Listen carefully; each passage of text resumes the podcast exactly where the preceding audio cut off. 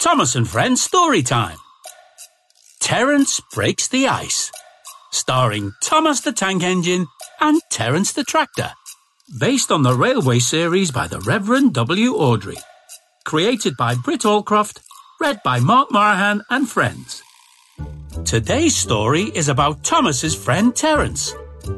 Terence is an orange crawler tractor who has caterpillar tracks instead of wheels.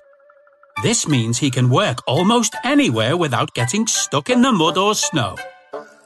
Terence is a happy, helpful tractor who's very proud of his caterpillar tracks and makes a sound like this. So now you've met the hero of our story, let's begin our journey. All aboard for a big adventure. Terence breaks the ice. It was almost Christmas on the island of Sodor. The fields and trees were covered in sparkly snow, and ice covered the lakes and ponds. Today, Thomas had an important job to do. He was collecting Christmas trees from Farmer Finney's woods to take to Tidmouth for the Christmas market. As Thomas arrived, he could see Terence the tractor working with the woodsman. They were cutting down trees and loading them onto Terence's trailer. Whoa! Thomas slid to a stop on the icy rails. Hi, Terence. Hello, Thomas. Terence replied as he rolled across the snowy field, pulling his trailer full of trees. Are these all my trees? We're just collecting a few more. Won't be long now. Terence stopped beside Thomas and the woodsman began loading the trees onto Thomas's flatbeds. I see you're wearing your snowplow. Well, it's very snowy out here. Not that you've ever been bothered by snow and ice. Your caterpillar tracks are proving as useful as ever. Oh, now they're useful, eh? Terence teased. You didn't seem to think so when we first met, remember? Thomas thought about the first time he met Terence. Thomas hadn't been wearing his snowplow. He got stuck in the snow, and Terence had to rescue him. Terence often reminded Thomas, Remember, you have to be sensible If, you, want, to, stay, safe.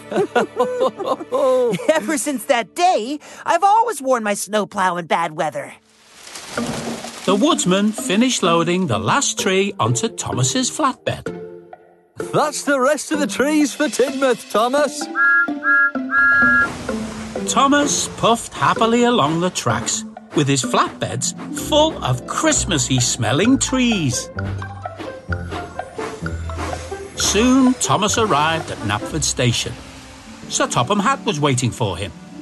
He was very pleased to see all the trees that Thomas had brought. Hmm. Yes. Oh, they're all very nice, Thomas, and perfect for the Christmas market. Uh, but, um, oh, uh, where's the big tree for Ulfstead Castle? Um, what big tree, sir? D- didn't I ask you to bring back a really huge tree for the Earl's Christmas fair? Thomas looked puzzled. Uh, You never said anything about that, sir. Oh, no! I must have forgotten to mention it. Oh, the Earl loves to have an enormous Christmas tree that he can decorate with tinsel and lights and. Don't worry, sir. As soon as I've unloaded this lot, I'll go back and ask the woodsman to find the biggest tree in the forest. Oh, thank you, Thomas. That would be marvellous. Thomas puffed out of the station. Oh, uh, you be careful out there, Thomas. There's more snow on the way. Don't worry, sir. I'm wearing my snowplow. It wasn't long before Thomas arrived back at the woods. Terence and the woodsman were still hard at work.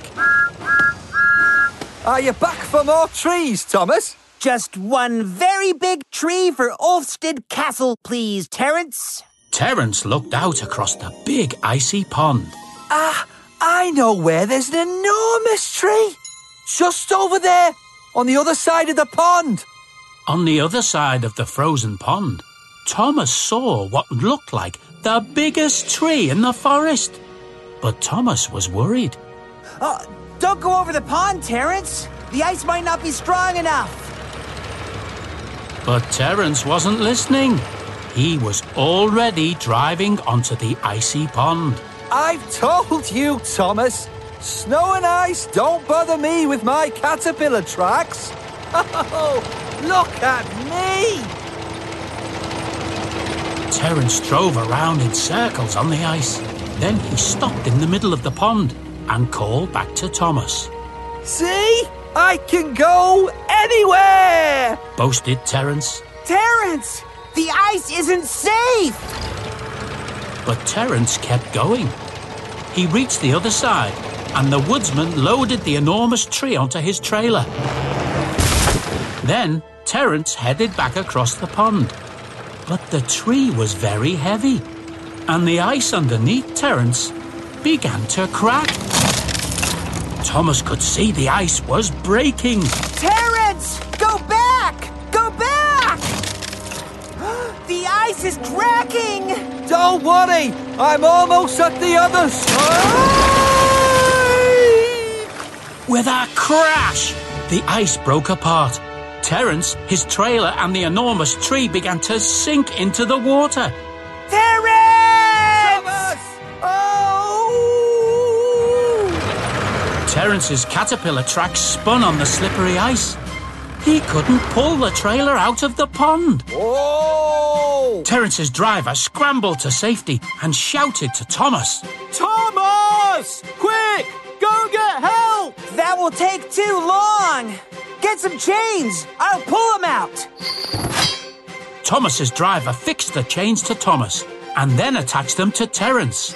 Get back! He's sinking! Shouted Thomas as he quickly reversed.